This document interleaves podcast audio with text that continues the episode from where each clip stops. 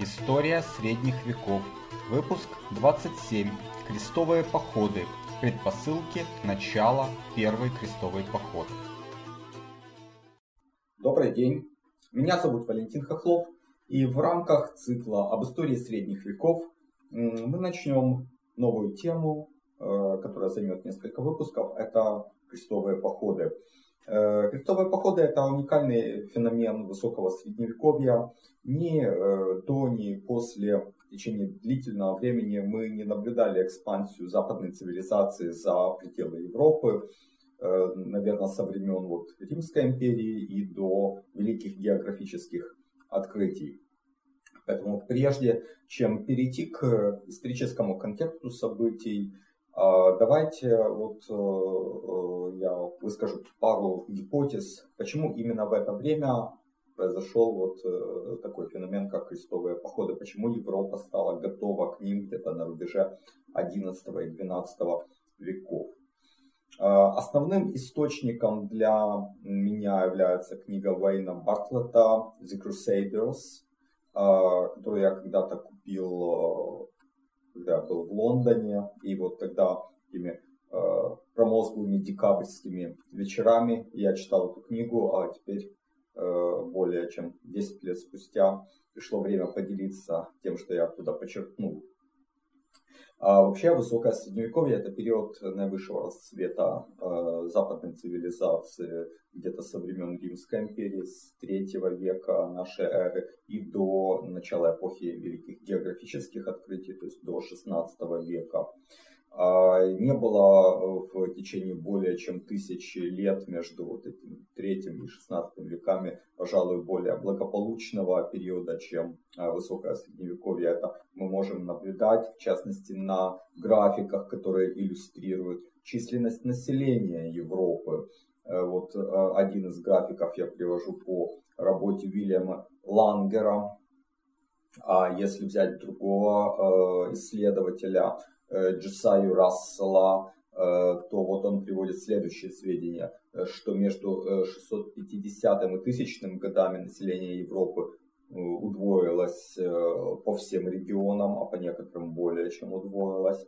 А в период высокого средневековья между 1000 и 1340 годами население Франции, Германии, Нижней Лотарингии утроилось, население Англии увеличилось в два с половиной раза, и лишь в Италии мы наблюдаем всего лишь удвоение населения. Этот демографический подъем был обусловлен, э, с одной стороны, тем, что с начала X века Европа не знала, почти не знала нападений внешних врагов. Э, норманы, тому времени осели на побережье Северного моря, венгры в Панонии, э, а нашествие сарацин на юг Италии смог эффективно остановить король Арелата Конрад Тихий. А в Испании же короли э, Астурии и Памплоны сами перешли в контрнаступление против мусульман э, и положили начало знаменитой испанской реконкисте. С другой стороны, играл свою роль также и климатический фактор. Наступил период так называемого э, средневекового оптимума X-XIII веков. Э, кроме того, в 8-9 веках произошли, на первый взгляд, невидные, но тем не менее крайне важные улучшения технологий в сельском хозяйстве, э, такие в первую очередь как тяжелый плуг, двупольная система и использование лошадей. Все это позволило существенно увеличить производительность труда в сельском хозяйстве, которая была основой экономики того времени. А вследствие этого с середины уже X века должен был э, начаться накапливаться избыток ресурсов, в первую очередь продовольствия, и это имело э, два важных следствия. Ну, первое следствие это, естественно, э, уменьшение смертности, и это основная причина демографического подъема, потому что рождаемость не сильно менялась, а вот уменьшение смертности позволило э, существенно увеличить численность населения, ну а также вот этих данных нет, но я подозреваю, что и среднюю продолжительность жизни, которая была крайне низкой в раннем средневековье именно из-за высокой смертности в молодом, в младенчестве, в молодом возрасте. А вторым э, следствием этого демографического подъема и высвобождения ресурсов из аграрной сферы стало бурное развитие городов. Мы э, наблюдаем, э, как рост э, городов, которые существовали в э, эпоху Римской империи, старых городов, э, так мы также наблюдаем и возникновение новых э, городов именно в эту эпоху, именно в начале высокого средневековья. Э, далее, в X веке э, появляется такое важное организационное новшество, как майорат. Система наследования старшим сыном или старшим ребенком, независимо от пола, всего земельного надела. Мы уже видели, насколько пагубной была предыдущая система, принятая при мировингах и каролингах, когда земельный надел делился между всеми сыновьями. Это приводило к тяжелым междуусобным войнам, то же самое, кстати говоря, мы видели на примере Древней Руси. Система майората позволила решить эту проблему. И, конечно же, она э, очень сильно способствовала и консолидации владений, э, и более устойчивому развитию. Но возникал вопрос, а что делать младшим сыновьям? Э, в сочетании с избытком людей и на более низких э, ступенях социальной лестницы. Э, людей, которые не заняты в сельском хозяйстве, а равно и в сочетании с накоплением ресурсов, то есть появлением избытка, избыточных и в том числе богатств, избыточной энергии, это приводило к желанию вот этих младших сыновей заняться переделом собственности в свою пользу. И вот мы наблюдаем в, во Франции в начале XI века вот эту постоянную борьбу королей капетингов с разными шайками разбойников, э, рыцарей, э, мелких баронов. А, из предыдущих выпусков э, мы также это видели в Южной Италии, борьба Рожера Борсы и его старшего брата Боемунда, которому не достался герцогский титул. И возникает вопрос, вот что было делать с этой энергией э, молодого, динамично развивавшегося средневекового общества Западной Европы? Ее куда-то надо было канализировать, направить, ну скажем, не в столь разрушительное русло для э, самих этих стран. Неизвестно, думал ли об этом папа Урбан II в 1095 году, объявляя первый крестовый поход Подсказала ли им эта интуиция? Или это было э, неосознанное решение, как бы побочный эффект? Э, но тем не менее это оказалось крайне эффективным. Э, вот Бартлетт в своей книге также указывает на необходимость канализировать э, эту накопившуюся энергию средневекового общества куда-то вовне. Мы также знаем, что было клюмийское движение, которая к 11 к середине 11 века достигла расцвета своего могущества. И это движение выступало за Божий мир, за ограничение внутренней агрессии. И, и близкий к этому движению Урбан II вполне возможно, что мог сознательно выбрать крестовые походы с целью избежать роста агрессии в самой Западной Европе. А, так что вот я бы так э, провел такую аналогию.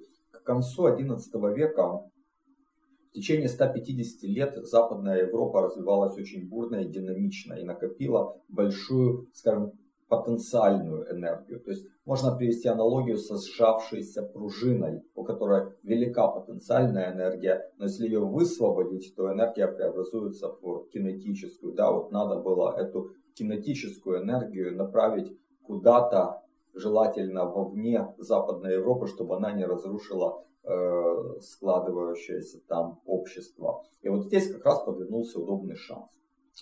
Э, дело в том, что Малая Азия, Сирия и Палестина еще со времен Римской империи входили в состав префектуры Притория Восток. Ну и после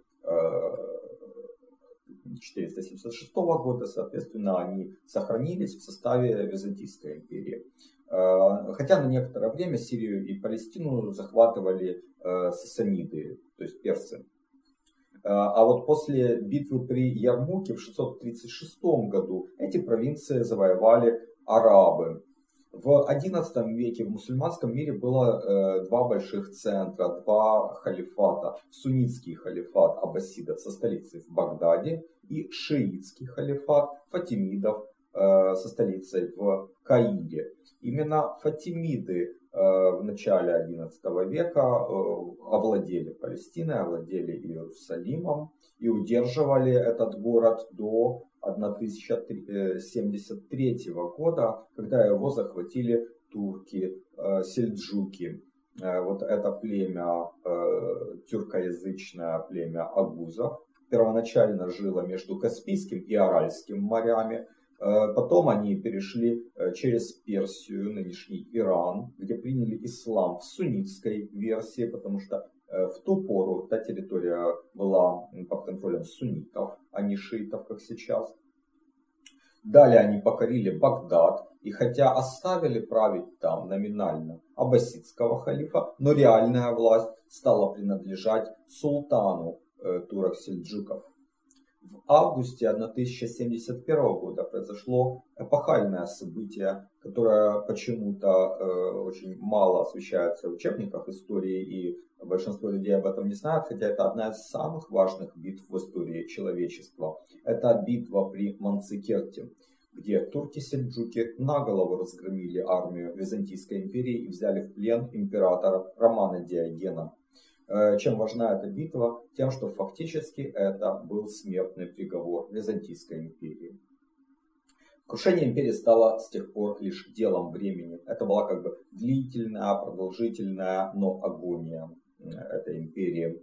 А, в течение э, последующих лет, причем достаточно незначительного числа последующих лет, турки-сельджуки захватили практически всю Малую Азию, которая до того была важнейшим регионом империи.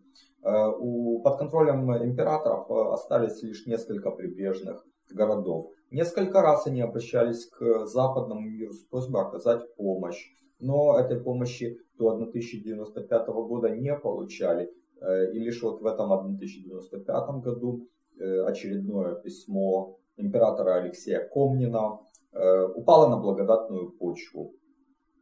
Значит, Урбан II, который в то время был папой принадлежал к партии Григория VII, о котором мы говорили, когда э, смотрели на Священную Римскую империю времен Солической династии, то есть борьба за инвеституру, император Генрих IV и папа Григорий VII. Э, вот Урбан II, э, последователь Григория VII, в деле утверждения господства светской власти папы и верховенства папы над монархами Европы. Э, по-видимому, э, Урбану II была не чужда мысль создать такой прецедент. До тех пор созыв войска, объявление войны было прерогативой светских властей. И если папа созывает войско, если папа объявляет войну, вот это важный прецедент, который также утверждает его светскую власть. Э, ну и вот использование этого обращения Алексея Комнина, э, как раз э, ну, это обращение подоспело как раз ко времени, усилив позиции папы в борьбе за инвеституру. Он, в смысле папа, также косвенно мог рассчитывать на усиление позиции Западной Церкви после произошедшего в 1054 году раскола. А, между э, Римом и Константинополем. Ну и вот на соборе в Клермоне 27 ноября 1095 года Урбан II объявляет о, о созыве христианского воинства э, для э, отвоевания Святой Земли у неверных. Вот это движение получило название крестового похода. Э, папа произнес пламенную речь, он упомянул там о насилии, творимом в Европе и о необходимости соблюдения Божьего мира, о просьбе греков, о творимых э, неверными бесчинствах против христиан. Э, он объявил о движении вооруженных пилигримов, то есть крестоносцев, как христовых воинов, которые в, за участие в освобождении Святой Земли от неверных получат отпущение грехов. А отпущение грехов было крайне важным для средневекового человека, потому что люди того времени рассматривали земную жизнь как нечто такое временное, как переходную ступень к жизни небесной, жизни истинной, которая была, собственно, целью э, любого христианина, э, а отпущение грехов – это фактически гарантированная дорога в рай. Поэтому как бы, это было дело всей жизни средневекового человека. Речь папы вызвала необычайный э, духовный подъем. Участники собора чуть ли не вынесли его на руках из э, самого здания и начали нашивать активно кресты на свои плащи в знак того, что они отправляются в поход.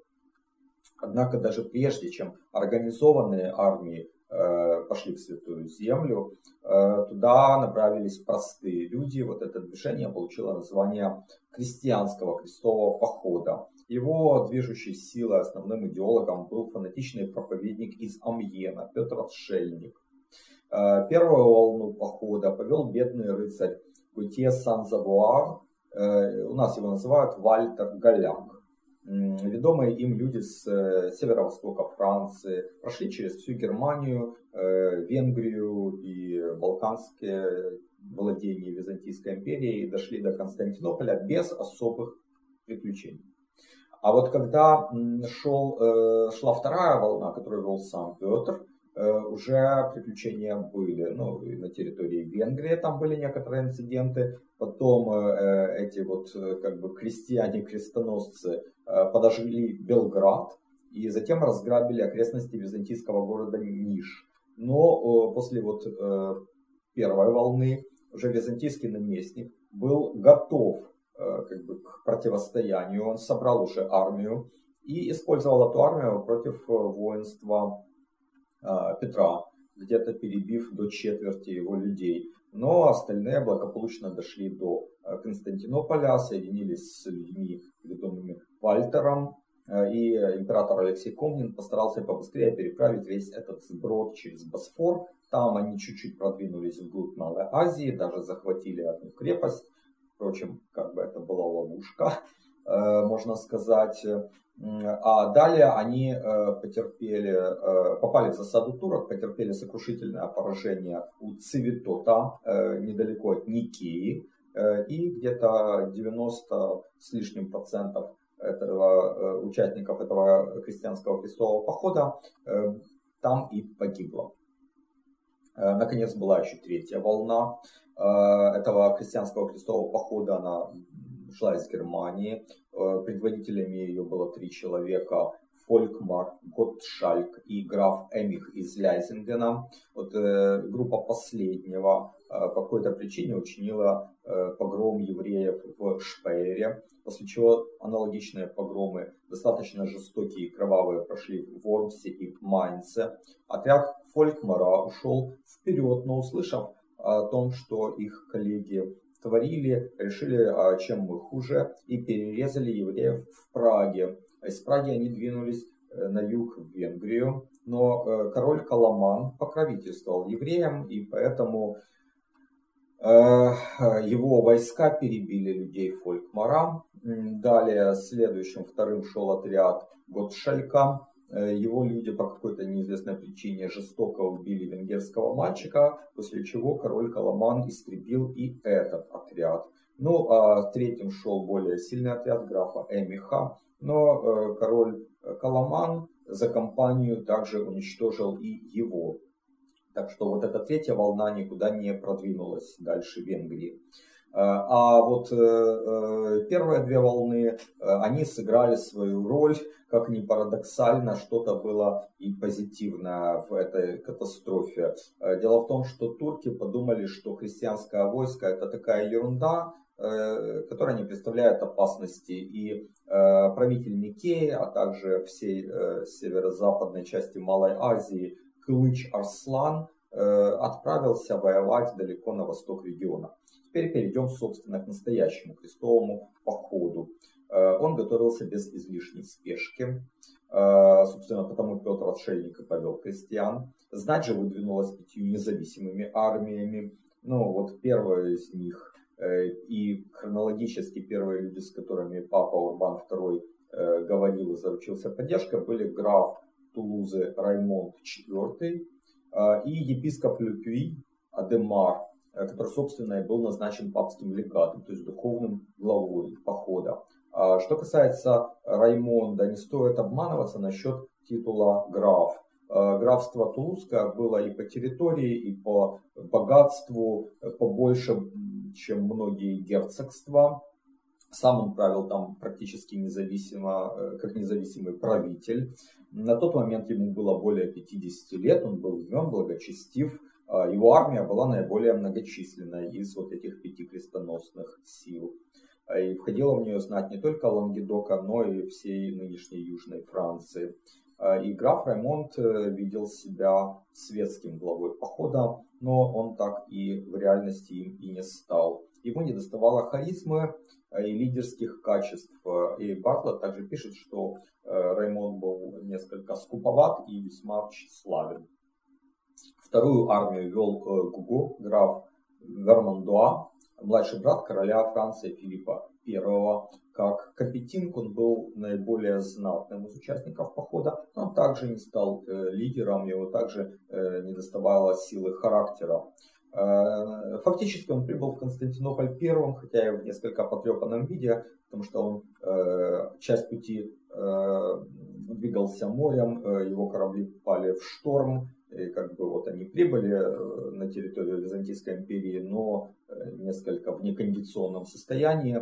Алексей Комнин без труда вынудил э, Гуго присягнуть ему на верность, чем создал прецедент, в принципе, для последующих крестоносцев.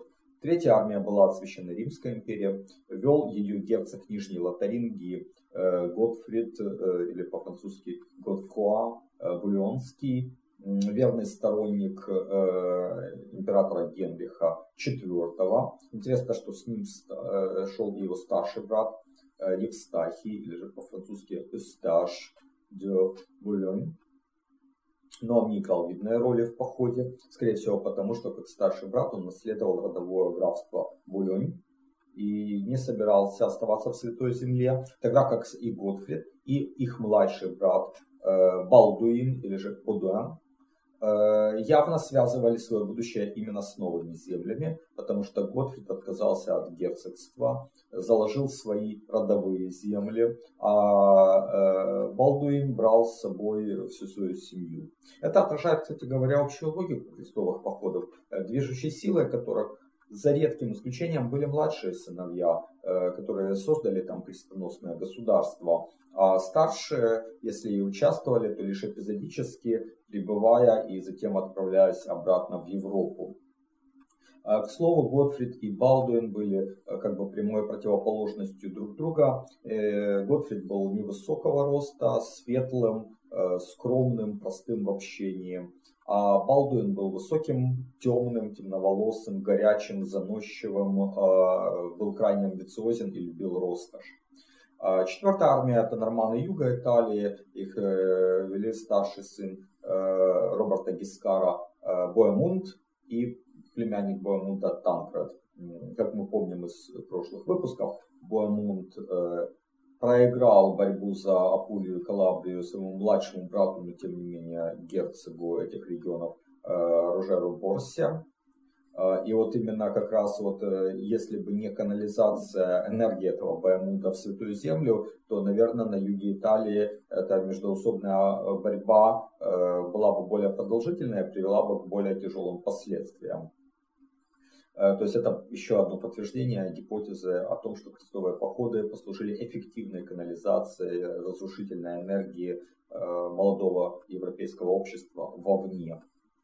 А, значит, интересно, что Бэмун также без проблем принес присягу на верность Алексею Комнину.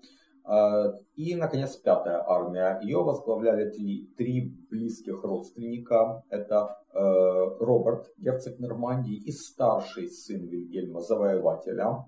Далее это Стефан, э, граф Дюблуа, и Роберт, граф Фландрии. Роберт Нормандский заложил свое герцогство, то есть Нормандию, Э, младшему брату, королю Англии Вильгельму Рыжему. Э, но, кстати говоря, с э, Робертом также шли рыцари из Англии. А самым боеспособным, хотя и наименьшим по численности был отряд Роберта Фландерского. Он был очень хорошо экипирован, там были э, опытные рыцари, и этот, этот отряд сыграет крайне позитивную роль в дальнейших событиях. Вот эта пятая армия прибыла в Константинополь в мае 1097 года. Как несложно догадаться, в войске крестоносцев не было единства. Раймонд Тулузский и Баймунд э, конфликтовали друг с другом за лидерство. Э, Роберт Нормандский и Стефан Дюблуа в общем-то, не горели желанием особо идти в поход, они были там для галочки и вели себя крайне пассивно. А молодой Роберт Фландерский, наоборот, был полон энергии и э, желал как бы, двигаться вперед. Еще более, больше антагонизма было между крестоносцами и греками. Византийцы считали первых глупыми и жестокими варварами, э, которым нельзя доверять, но которых при случае не грех и обмануть. Вот что пишет Анна Комнина, дочь императора. Алексей опасался их прибытия, ибо знал их непреодолимый энтузиазм, их изменчивый и непостоянный нрав, и все то, что отличает кельтский темперамент, и связанные с ним последствия. Он знал, что они нарушают договора при малейшем поводе. Обратите внимание, кельтский темперамент. Конечно, такая грубая ошибка со стороны Анны. Вот. А неизвестный западный автор Э, труда под названием «Геста Франкорум» со своей стороны пишет. Император, полный недоверия и кипящий от ярости, думал о том, как заманить этих воинов христовых в сети лукавства и обмана, но с Божьей помощью ни времени, ни места для злодейства не нашлось ни у императора, ни у его людей. Не дожидаясь прибытия последней армии, э, войска крестоносцев начали переправу через Босфор. В конце апреля 1097 года. Первыми переправились части Готфрида Бульонского и Танкреда. Они начали осаду Никеи. Затем к ним присоединились Боемунд и Раймонд Тулузский. Кылыч Арслан, услышав об угрозе для своей столицы, спешно двинулся снимать осаду и к концу мая подошел под ее стены. Он атаковал крестоносцев со стороны армии Раймонда, но тому пришел на помощь Роберт Фландерский, и атака Клыч Арслана была э, отбита. Никея, предоставленная своей судьбе, сдалась 19 июня, но не крестоносцам, а э, Алексею Комнину. Дело в том, что э, турки владели э, этими территориями ну, порядка 20 лет, может даже чуть менее. Э, и, конечно же, в городе еще было много греков, э, помнящих э, византийское правление. Для них было, конечно, лучше вернуться под покровительство императора. Крестоносцы были в ярости. Алексей Комнин попытался загладить вот это такое свою хитрость путем щедрых подарков. Клыч Арслан отошел от Никеи, но продолжал тревожить крестоносцев постоянными набегами, а также готовил следующий удар, который он нанес, э, когда крестоносцы углубились, э, как бы пошли вглубь Малой Азии. И вот 30 июня близ Дурилеума э, Клыч Арслан нанес внезапный удар.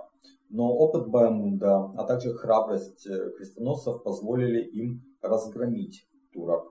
И вот одержанная при Дорилайме победа имела стратегически важное значение для дальнейших событий, потому что фактически она открыла всю Малую Азию для крестоносцев.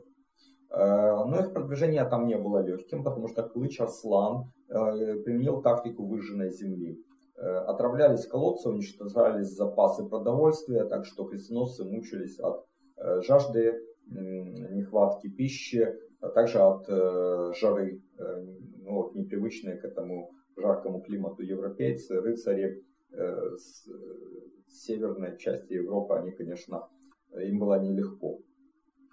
Э, и вот когда войска уже э, приближались к Кесарии, э, то Балдуин и Танкред решили покинуть основную часть армии, отправиться на юг, к побережью, для того, чтобы захватить какие-то города для себя лично. И вот они смогли захватить город Тарсус, или же Тарс, в основном э, благодаря тому, что э, их э, ну, встретили местные армяне. Армян в этом регионе жило немало, этот регион называется Киликия, и впоследствии там образуется даже армянское независимое государство. Вот, и располагая небольшими силами, вот, Тарсус был захвачен, но у Болдуина было больше людей, поэтому как бы он прогнал Танкреда, Э, там произошла неприятная история. Э, часть людей там тогда разбили лагерь под стенами этого города, и ночью на них напали турки и всех перерезали. А сам Танкет ушел дальше. Его войска взяли примерно подобным же образом город Мамистра. А когда Балдуин туда подошел, то Танкет его в свою очередь не пустил. Но потом они поняли, что у них очень мало людей. Вот у Танкета было несколько сотен воинов, у Балдуина было до двух с половиной тысяч. А, а вокруг, конечно, были и города многолюдные, и э, войска турок. Как бы им еще воевать между собой было совсем не к лицу, они помирились. Танкер потом еще умудрился взять городок Александретта. Э, это совсем уже недалеко от э, Антиохии, одной из колыбелей христианства и важнейшего города на Ближнем Востоке. Основная часть крестоносцев подошла к Антиохии с севера э, и 21 октября 1097 года начала его осаду. Но осада продолжалась э, не, не очень, как бы так, э, она продвигалась успешно. Город большой, стены крепкие. Вот, и где-то через два месяца Баймунду надоело сидеть под стенами. Он взял своих людей и увел их в рейд пограбить близлежащие там окрестности. И, пользуясь случаем, э, правитель города э, Ягисиян 29 декабря совершил вылазку, но вот благодаря э, опыту Раймонда Тулузского эта вылазка была отбита. А на следующий день на Баймунда напали турки, которые двигались для того, чтобы снять осаду. Но Баймунд их тоже разбил. И таким образом вот еще на какое-то время крестоносцы получили возможность беспрепятственно осаждать город. А в феврале 1098 года э, для снятия осады двинулся грозный эмир Масула Кербога с большой армией. И вот Стефан де Блуа настолько испугался этого, что э, бежал обратно во Францию, а по пути э, встретился с императором Алексеем Комнином, описал все в таких черных красках, что византийцы побоялись приходить на помощь крестоносцам. Однако Антиохия все же была взята, опять же при помощи местных армян. Э, это было, произошло в начале июня 1098 э, года. И, а уже 28 июня того же месяца, того же года, к Антиохии подошла армия Кирбоги, которая по численности существенно превышала э, численность сил христиан. К тому же в городе не было припасов, чтобы выдержать длительную осаду. Ну, это логично, потому что более полугода ее осаждали сами крестоносцы. Но тут случилось чудо. А, одному из крестьян, которые сопровождали армию, было видение, что в соборе Антиохии э, спрятан наконечник копья, которым пронзили распятого на кресте Иисуса. И вот во время раскопок был найден какой-то металлический предмет. Это, конечно, подняло боевой дух э, крестоносцев. Они совершили вылазку э, и нанесли Кербоге сокрушительное поражение. Тот факт, что Алексей Комнин так и не пришел на помощь э, христианам, э, послужил таким поводом считать себя свободными от присяги на верность, потому что, напомню, из выпусков о феодализме, вы знаете, что феодальный контракт подразумевал обязательства двусторонние, и сеньор должен был помогать вассалу. А если сеньор вассалу не помогал, то это нарушение и можно считать себя свободным от обязательств. А, крестоносцам э, под Антиохией невольно помогла самодеятельность Балдуина. Дело в том, что Балдуин не остался осаждать город, а двинулся на восток э, и захватил Эдессу. Э, достаточно большой богатый город, который к тому времени управлялся местными армянами. Еще раз подчеркну важность армян для успеха крестоносцев. Э, дело в том, что армяне издревно жили в том регионе, они жили и под властью римлян, и под властью Византийской империи. Проблема была в том, что версия христианства, которую исповедовали армяне, была более древней, чем э, православное ортодоксальное христианство. И поэтому византийцы э, нещадно ущемляли армян. Значит, э, у них были, соответственно, плохие отношения. Но турки, вообще мусульмане, с ними было не легче. И когда вот появились крестоносцы, то армяне восприняли это как какую-то такую помощь Божью. И вот правитель Эдессы Торос усыновил Балдуина, что, кстати, может быть, было неудачным ходом, потому что уже где-то через месяц почему-то Балдуин оказался единоличным правителем города, а этот Торос сгинул. Вот. Но, тем не менее, э, Балдуин управлял достаточно э, успешно Эдессой. Э, Эдесса лежала на пути войска Кербоги. И Кербога, не желая оставлять в тылу христиан, попытался ее взять. Он потратил на осаду Эдессы где-то три недели. И ее не взял, и двинулся дальше. Но потерянное время пригодилось основной армии крестоносцев, чтобы взять Антиохию как раз вот этих трех недель не хватило Кербоги. Если бы он подошел под стены города, когда э, город был еще мусульманским, а христиане его осаждали, учитывая численное превосходство войска Кербоги, они бы, конечно, смели крестоносцев. Но когда те уже были внутри городских стен, то э, он ничего не, мог с ними сделать.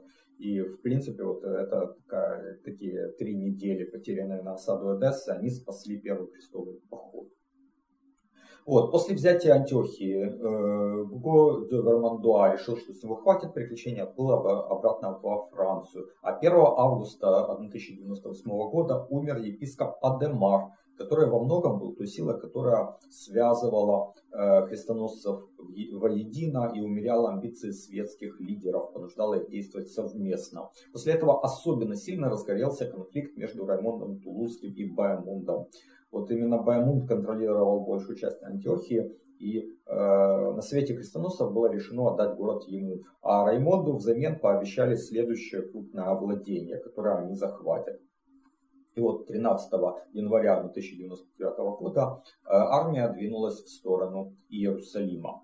А вот после разгрома Кербоги в 1098 году Иерусалим э, захватили войска фатимидов. Чтобы не оказаться лицом к лицу с двумя противниками, вот эти э, египетские правители э, попробовали замириться с крестоносцами. Они направили своих представителей и предложили следующие условия. Крестоносцы в то время осаждали Акру. Так вот, условия были такие. Э, крестоносцы должны были снять осаду Акры, они не должны были угрожать городам Триполи, Тирс, Сидон. Взамен им был открыт беспрепятственный э, путь в Иерусалим, но как мирным пилигримам. А Палестина оставалась под властью фатимидов. Крестоносцы отвергли это предложение, но тем не менее осаду Акры они сняли. Они прошли мимо э, Триполи, Тира, Сидона, не угрожая этим городам. И мусульмане, в свою очередь, Э, тоже не препятствовали продвижению э, крестоносного войска. Э, в итоге 7 июня 1099 года войско крестоносцев подошло к холмам, окружавшим Иерусалим. Оно было измучено, измотано, потеряло много людей погибшими, уехавшими обратно в Европу. Э, им нужно было также оставлять гарнизоны в захваченных городах. И таким образом, уже подойдя к Иерусалиму, армия крестоносцев насчитывала порядка 1200 рыцарей и 12 тысяч пеших воинов. Правитель Иерусалима Ифтихар хорошо подготовился к осаде. В городе были большие запасы пищи, воды. Также он изгнал из города всех христиан, чтобы те не открыли ворота крестоносцам. А крестоносцы, в свою очередь, также хорошо подготовились к осаде. Они использовали осадные орудия, э, башни. И вот 15 июня рыцари Готфрида Буленского смогли со своей осадной башни перекинуть мостик на стены города. А надо сказать, что Иерусалим был, конечно, большим городом. И ни у осаждающих, ни у защитников не было достаточно сил, чтобы эффективно оборонять его периметр.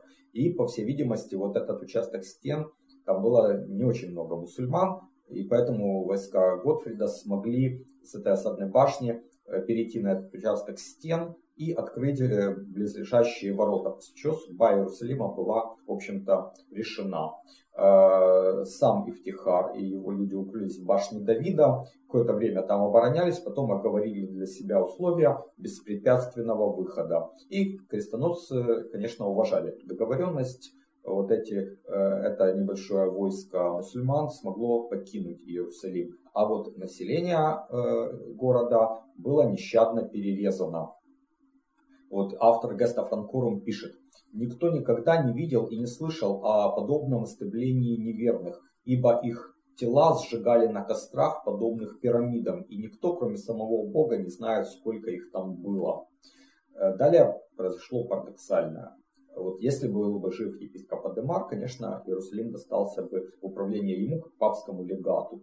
Но вот он умер, и э, крестоносцы решили избрать светского правителя. И логично, конечно, было предложить правление э, графу Раймунду Тулузскому. И ему в первую очередь э, это и было предложено. Но он отказался. Вот, казалось бы, в чем логика? Видимо, он считал, что проявив скромность, даст пример другим, те тоже поскромничают, ему предложат во второй раз, и тогда он согласится. Э, тут он просчитался. Хотя Роберт Фландерский, Роберт Нормандский отказались, потому что хотели уже возвращаться обратно в Европу.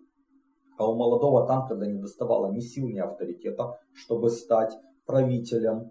Готфрид Бульонский от предложения не отказался. Единственное, что он не принял корону. Э, то есть он, конечно, человек такой благочестивый и скромный. Он сказал, что э, негоже ему короноваться э, короной там, где Иисуса Христа короновали терновым венцом. И он принял титул адвокатус санкти сепулкри, то есть защитник гроба Господня. Но фактически это был правитель Иерусалима. Раймонд почувствовал себя одураченным, обиделся, заперся в башне Давида. С Готфридом они очень крепко поссорились. Но узнав о падении Иерусалима, визирь Фатимидов э, Аль-Авдиль собрал большую армию и двинулся отвоевывать Палестину. Тут следует сказать, что армия египтян очень сильно отличалась от армии турок. Если основой турецкой армии были конные лучники, которые были крайне опасны в тех условиях, то у фатимидов была хоть и большая армия, но в основном пешая. А, и там была еще легкая конница, но не лучники. И вот эта легкая конница, ее было не очень много, она была не очень опасна. А пехота вообще была для крестоносцев не опасна. И в итоге 12 э, августа 1099 года э, крестоносцы на голову разбили войско фатимидов близ Аскалона.